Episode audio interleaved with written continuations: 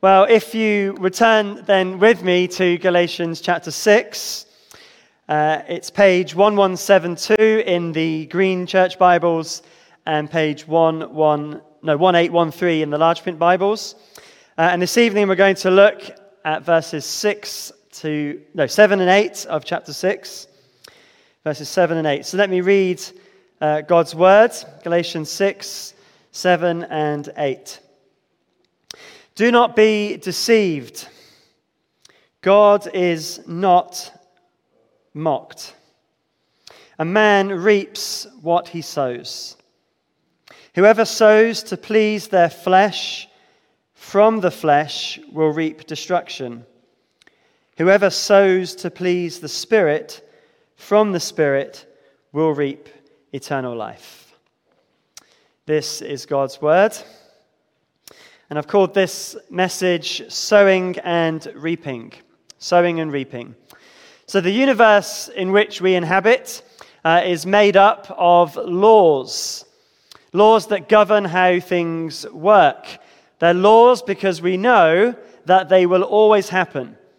So, the law of gravity on this planet, at least, means that if I jump in the air, uh, I will come back down again. That is a, a guarantee uh, a law of this world. Uh, there is a, a, reaction to every action, and so forth. These are, are physical laws uh, which this world uh, and this universe uh, work with, or work because of. And God has made this universe with these laws in place. We don't know uh, a world or a universe without these laws. But we also see that in the universe that God has made, there is a moral equivalent of these physical laws. Moral laws that are fixed in God's design for his universe. And that is what we see in Galatians chapter 6, verses 7 and 8. The law of sowing and reaping is a law of God's universe, every bit as real as the law of gravity and so forth. The context for these verses is the ongoing fight for freedom that we fight together as God's people. We're fighting for freedom. We're fighting against the flesh. We're keeping in step with the Spirit. And we're doing all this together as a family, bearing each other's burdens, which we looked at last week. That's what we've been really seeing uh, from chapter 5 onwards. But before Paul signs off his letter, he gives us some motivating words to fight this fight. Some words of motivation to cause us to live for Jesus, whatever it takes, to strive to live as God would want us to live. He gives us some words of motivation that motivate us towards, first of all, personal holiness, verses 7 and 8, and then practical helpfulness in doing good, verses 9 and 10. And so we find this motivation in verses 7 to 10, beginning with the principle of sowing and reaping. So tonight we're going to think about being motivated as God's people towards personal holiness. And then next week, we'll look at how to be motivated towards practical helpfulness, of which there's much to say on that subject too. So let's begin with the principle that should motivate us. We see in verse 7 do not be deceived. Do not be deceived. Look at verse 7. Do not be deceived. God cannot be mocked. Now, to be deceived is to be uh, led astray from the truth. It's to be led into thinking that something is real or true when it just is not. We can be deceived by others, but the Bible tells us in Jeremiah chapter 17 and verse 9 that the heart is deceitful above all things and beyond cure. Who can understand it? In Obadiah, it is said of the people of Edom, the pride of your heart has deceived you. So sometimes we can be led away from, from God by others, but the biggest deceiver of ourselves is ourselves. And in the context of Galatians and the fight against the flesh, the deception seems to be this I can live however I want and get away with it. I can live according to the flesh and it doesn't really matter. That is the deception. And it comes up in all sorts of ways. So you may be here this evening and you may think, well, God doesn't mind my sin because, well, it's not as bad as that person over there or that person I saw in the news or somebody else from history. So God won't mind. I'm not that bad. That's a deception. Or you may be here and, and not even believe in God or not believe that, that the, the resurrection of Jesus Christ really happened or you don't believe it really matters. And you think, well, I haven't got to stand before God and give an account of my life. That's a deception. Many people think that. I think as Christians, we can live with the deception when we think that because God has forgiven us, we've kind of got away with sin. And if we sin again, well, what does it matter? God's forgiven me. Did you know, Christian, we have not got away with sin. Jesus paid for that sin. It cost the Son of God his life. And it's a deception to think, well, my sin doesn't matter because I'll be forgiven anyway. You deceive yourself. And you may be a Christian who thinks that because you're going to heaven anyway, it doesn't matter if you live for Jesus now or not. Why bother with the hard work of following him when I'm going to heaven anyway? What's the point of doing that? You deceive yourself. We'll see why that's the case. And if you think these kinds of things, then you are deceived. Why? Look at the next part of the verse. Because God, He cannot be mocked. Now, to be mocked here does not mean uh, really being laughed at. When, when, when, we, we think of mocking, we, we think of, of laughing at somebody pointing out their faults and all those kinds of things and, and having a laugh at someone's expense. But here it doesn't really mean that. What it means is to treat with contempt. Or it might mean to try and pull the wool over someone's eyes. That's mocking God. To think, well, he, he doesn't really mind or he doesn't really see. It's to think he won't notice or won't care about the life we lead. It's a bit like uh, when um, sometimes uh, uh, I remember going on a walk with a, a child one time. They, they put on sunglasses and they thought that with the sunglasses being on, I couldn't see them. And so they could kind of do what they, they want. But of course, I can see them, and, and God can see you too. You can't pull the wool over his eyes. You can't act as if life doesn't matter and he won't care when he says he does. Don't be deceived. God cannot be mocked. And the reason God is not mocked is because there is a spiritual law that we can understand from the natural law. Look at the end of verse 7. It says, A man reaps what he sows. A man reap what he reaps what he sows. Now, this I think is an easy principle for us to grasp, isn't it? Um, I'm not much of a gardener myself, but I understand that if I plant seeds of uh, uh, carrot seeds in the ground, I'm not going to have a harvest of tomatoes in a few months' time. The crop that we reap depends on the type of seed that we sow, whether it is carrots or cabbages or corn. It depends on the quantity of seed that we sow, so how much I put into the soil. And it depends on the quality of the seed that is sown. How good is that seed? Now, that's about as far as my, my gardening knowledge goes, but I'm pretty confident that I'm right on those facts. Now, there are other factors, of course, that may impact the crop, uh, such as the weather and water, but the, the principle holds true overall, doesn't it? We reap what we sow in terms of the, the type and the quantity and the quality of the seed. It is a, a natural law of the world in which we live. But Paul is saying that just like this is true in terms of agriculture, so it is true in our lives. There is a moral law here that mirrors the natural law. Now, in one sense, we know uh, this reaping and this sowing and reaping um, in the, the in, is true in our lives.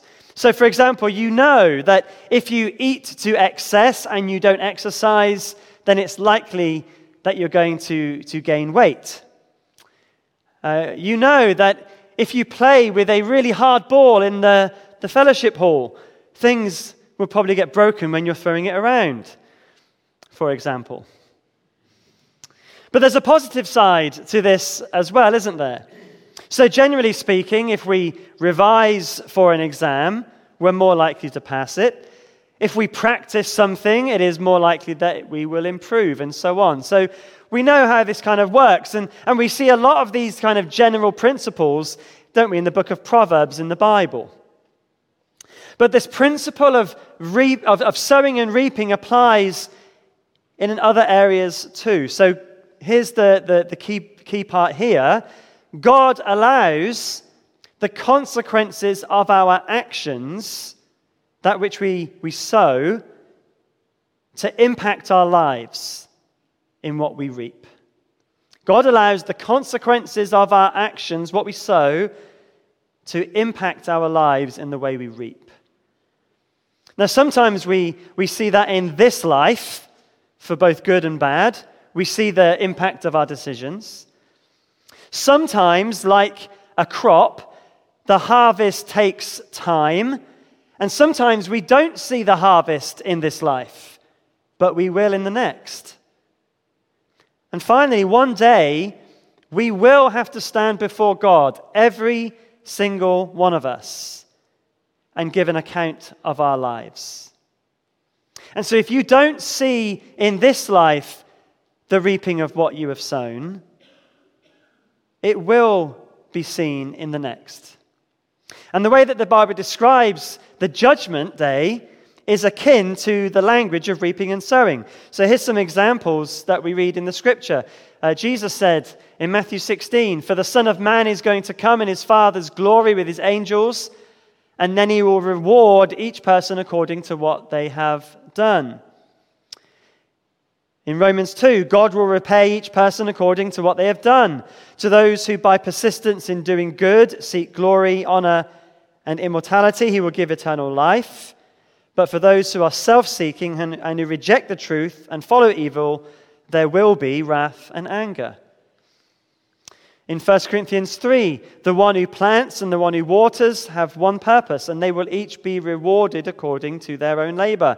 And then we saw earlier in 2 Corinthians 5 For we must all appear before the judgment seat of Christ, so that each of us may receive what is due for us for the things we have done in the body, whether good or bad. And there are more verses like this that we could go to. The, the point here is that our actions have consequences, and we will have to give an account before God. Now, this passage here in Galatians, and even the verses we've read, don't go into all the detail about what the judgment of God on that day looks like specifically. It is a, a subject worthy of much study, not for this sermon. Some of it comes out in verses 9 and 10, which we'll see next time. For the Christian, we know that Jesus has been judged for our sin. Just to assure you of that, we will not be judged for our sin. Jesus has taken that punishment for us, but we will be given an account before God of our lives. But the big point here, though, is this really don't be deceived. You can't pull the wool over God's eyes. You can't live as if God can't see you. He sees all. And you can come to church and you can deceive us. You can look like a wonderful Christian to everyone in his congregation. But God knows what's really going on. Don't be deceived. God cannot be mocked. I can. I've had the wool pulled over my eyes many a time, but not God. Now, in one sense, this is terrifying, isn't it? But as we go on, I want you to see that as Christians, we don't need to fear if we are not being deceived. If we're not deceived, and not mocking God by living in a way that shows that we don't care about sin at all, then we can live in the forgiveness of our sins and the joy of our salvation. But this is terrifying, and rightly so, for those who live in such a way that, they, that think it doesn't matter how you live. If you are living in that way, you are right to fear this, because God cannot be mocked. And in fact, for the Christian, this should be of great motivation to serve Jesus more fervently because we know that it will be worth following him.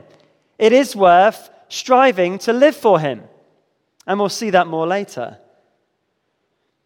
But what Paul moves on to now is to develop that theme of, of sowing and reaping by showing us two types of seed, which produces and results in the reaping of two types of crop.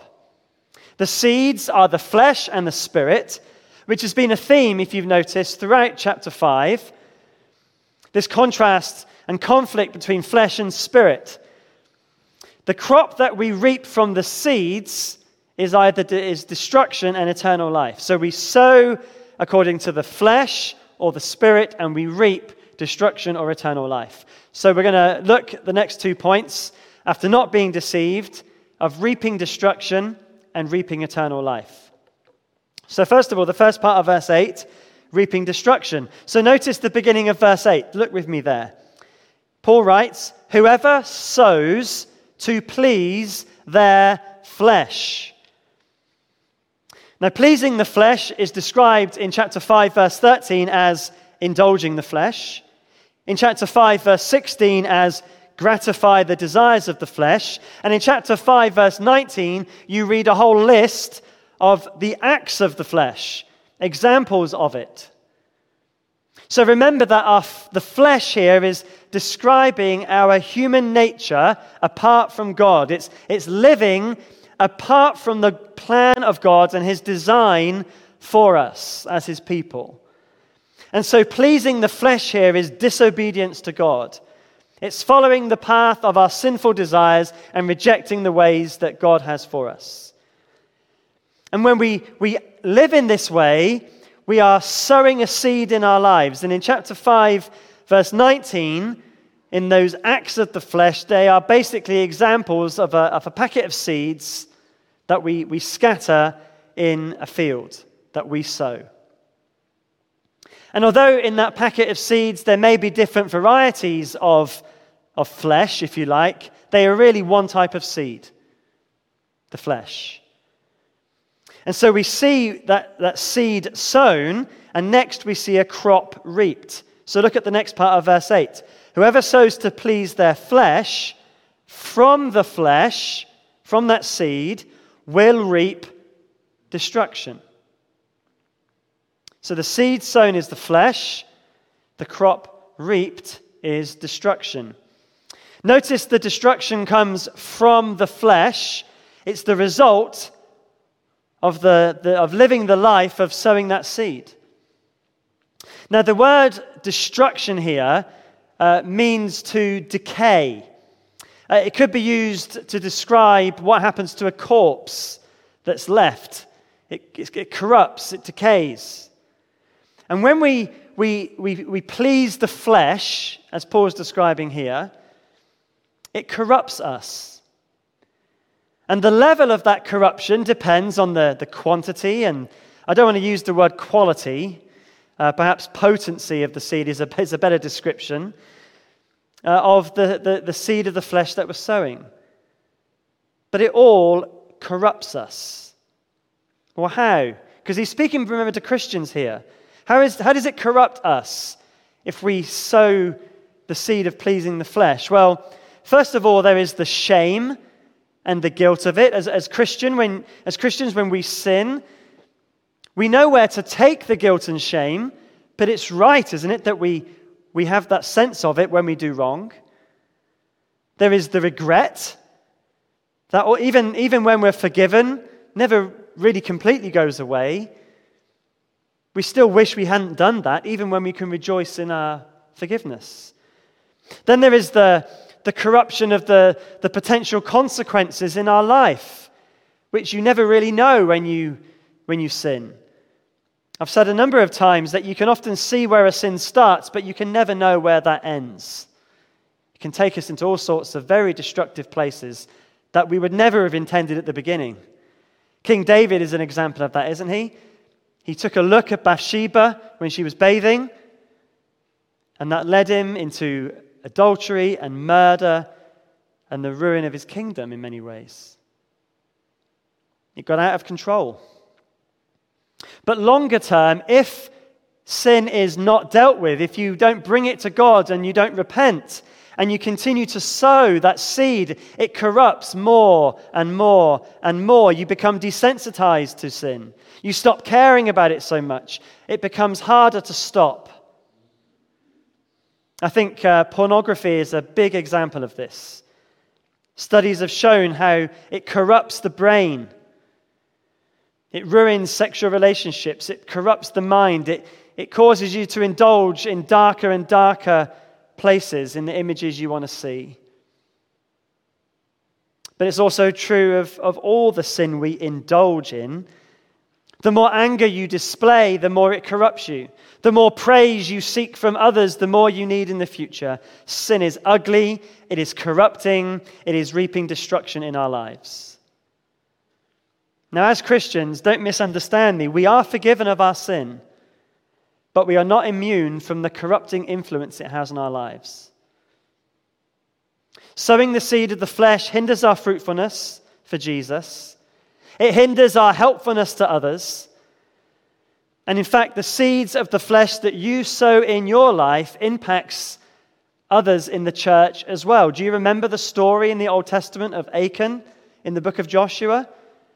Israel began losing against their enemies because of the sin of one man in the camp that brought corruption on the whole of God's people. God's blessing can be held back from a community because of the corrupting sin of its members.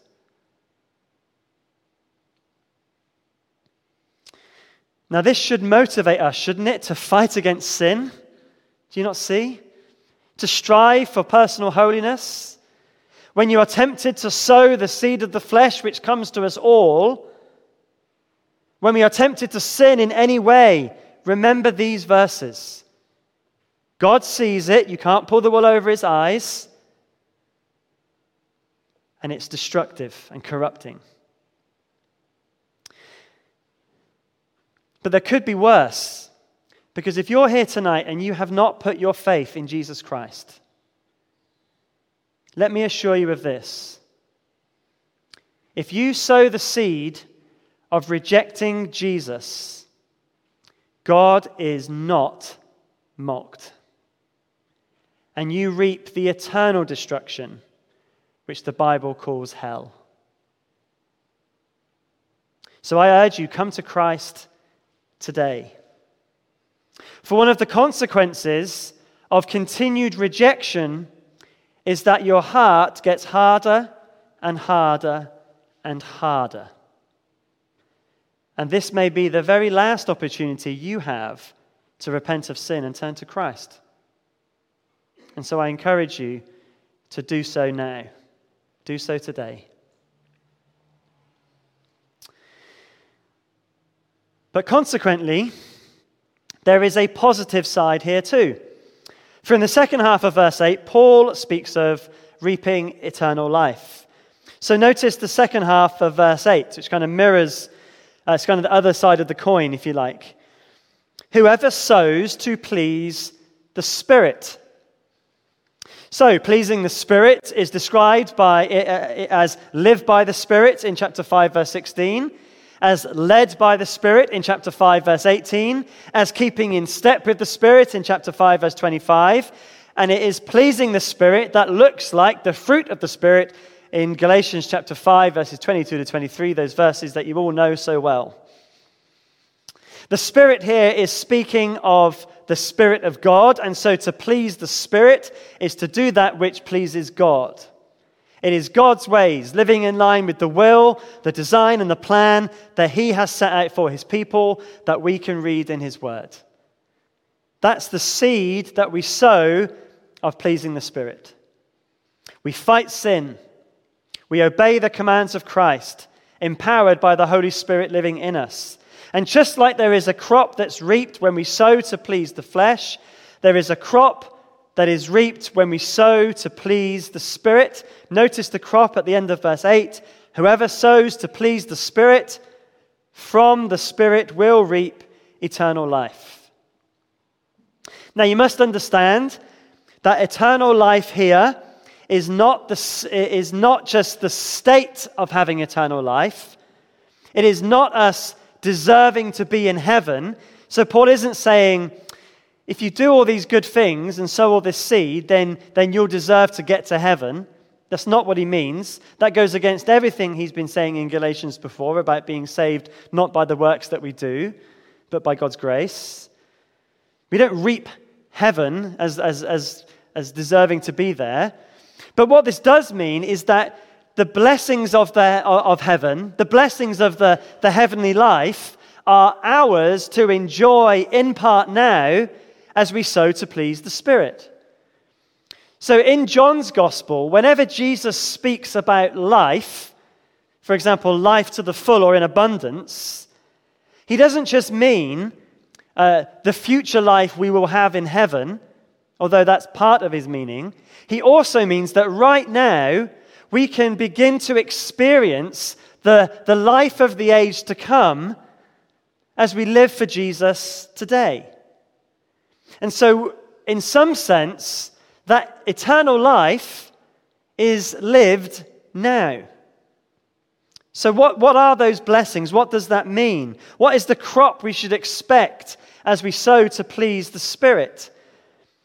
Well, first of all, as Christians, we all have a destiny, which Paul tells us in Romans 8 is to be conformed to the image of Christ. That is what the Christian life is, is mainly about. It is about bringing glory to God by his people being conformed into the image of his son, meaning that we will look just like him. And so we will look more and more like Jesus as we abide more and more in him, and we abide more and more in him as we obey his commands and live for him. You can read more about that in, in John uh, chapter 14. And so, just as sowing to please the flesh is more and more corrupting, sowing to please the Spirit is more and more life giving. It's more and more of the life of the age to come coming to bear in our lives. And this is because the crop, notice, comes from the Spirit. Do you notice that? From the Spirit you will reap eternal life. The flesh is decaying and dying and will be eternally so. But the Spirit, on the other hand, is life giving and is eternally so. So, in terms of what that crop looks like, it's something like this there is for us as God's people joy and blessing as we obey Christ. There is intimacy with Him as we abide with Him. And that's a wonderful thing. We, we become more, as we become more and more like Him, we begin to, to, to, to have more and more joy. Because think about it this way God, Father, Son, and Spirit is a God of complete joy and complete love. And so the more we become like Him, the more joyful we become, the more loving we become, which is wonderful for us and wonderful for everybody. This crop looks like uh, others being influenced for good from our lives, even people coming to faith in Jesus by our testimony. This looks like, in the future, heavenly rewards that are talked about being given to us for serving the Lord. We've read about uh, the, the, judgment seat of Christ. We read uh, throughout the, the New Testament how God will reward us for living for Him. Uh, we'll see more of that in verses 9 and 10, but just for now, realize that every, every time that you please the Spirit, every time, there is reward for you in heaven for doing that. In addition to the blessing of doing that right now, it is always worth following Jesus. Every single time. No one is ever going to be in heaven and say, oh, I needn't have bothered doing that in terms of pleasing the Spirit. In other words, it's always worth following Jesus, every single time. Always, always, always. If you ever wonder, is it worth obeying? The answer is always yes, every time. without question. It is good for our joy. It is good for our love of, of others. It is good for the future when we stand before God and we're rewarded. It is always, yes, it's worth obeying Jesus. And that, just as the, the, the sowing to please the flesh and the consequences of that should cause us to want to flee sin and run away from that, this should make us want to run to Jesus and live for Him with all that we've got. It should motivate us to live for Him so that we reap eternal life. Because all of us are sowing one kind of seed or another in our lives and we will reap what we sow. All of us in this room have sown and do sow to please the flesh. You can admit that, can't you? Let's strive to sow to please the Spirit.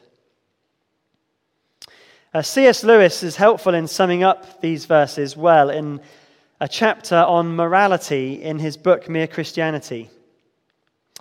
Uh, it's quite a long quote, but I'm going to read it to you because I think it's really helpful. He says, People often think of Christian morality as a kind of bargain in which God says, If you keep a lot of rules, I'll reward you, and if you don't, I'll do the other thing. I do not think that this is the best way of looking at it. I would much rather say that every time you make a choice, you are turning the central part of you, the part of you that chooses, into something a little different from what it was before. And taking your life as a whole with all your innumerable choices, or your, life, or, or, or your life, lifelong, you are slowly turning the central thing either into a heavenly creature or into a hellish creature.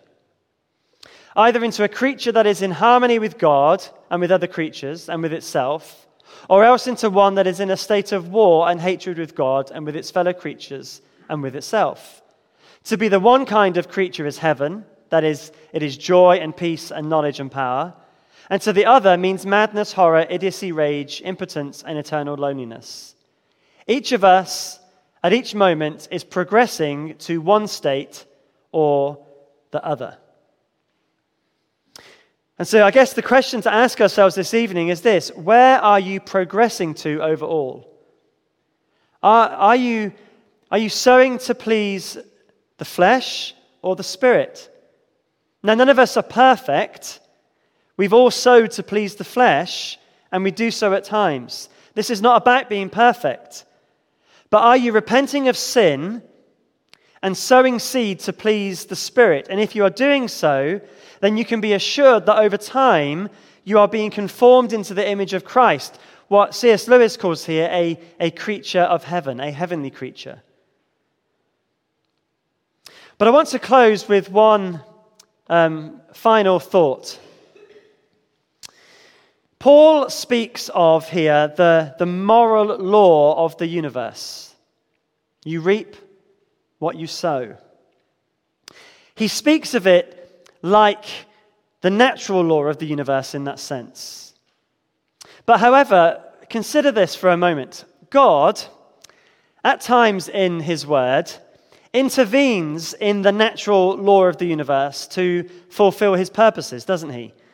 These interventions are called miracles. So, for example, the natural law of the universe dictates that if someone stops breathing, they are dead and they do not come back to life. But at times, God has intervened and he has raised the dead. And there are many miracles of, of such kinds throughout the scriptures. But the greatest miracle of all is the intervention of God into the moral law of the universe, in a sense. Because when Jesus died on the cross, his death was him reaping the destruction that we sowed by our sin. And when Jesus rose from the dead, we reap the eternal life that he sowed by his defeat of sin and death. You see? That's the miracle. The Christian does not reap finally the destruction that we have sown. Jesus reaped that for us. We reap what Christ has sown. Isn't that wonderful? So we will not suffer as his people the final destruction. And so now let us live as a forgiven people and sow this week the seed that pleases the Spirit. Let us make progress into being conformed into the image of Christ, fleeing sin and living for Jesus. Let's do that as his people in the joy and the wonder that he forgives all of our sin.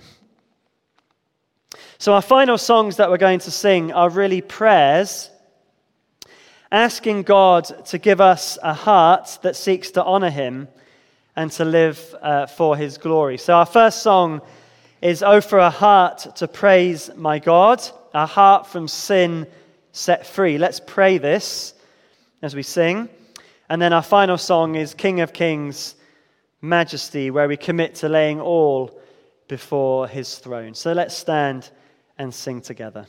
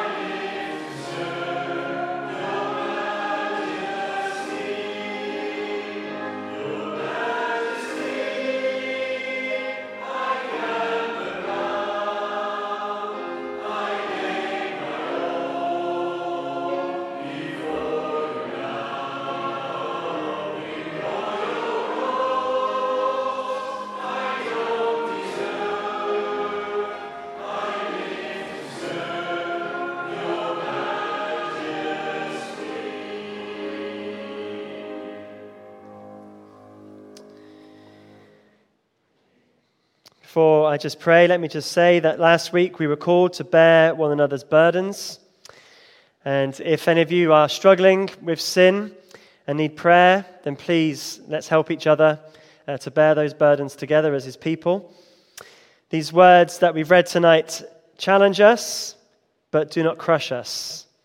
God has forgiven our sin, and he's given us his Holy Spirit to help us. So let me close with prayer.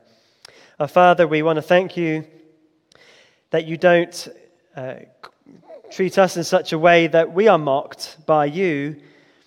You show us reality. You show us what sin is like. You don't try and pull the wool over our eyes.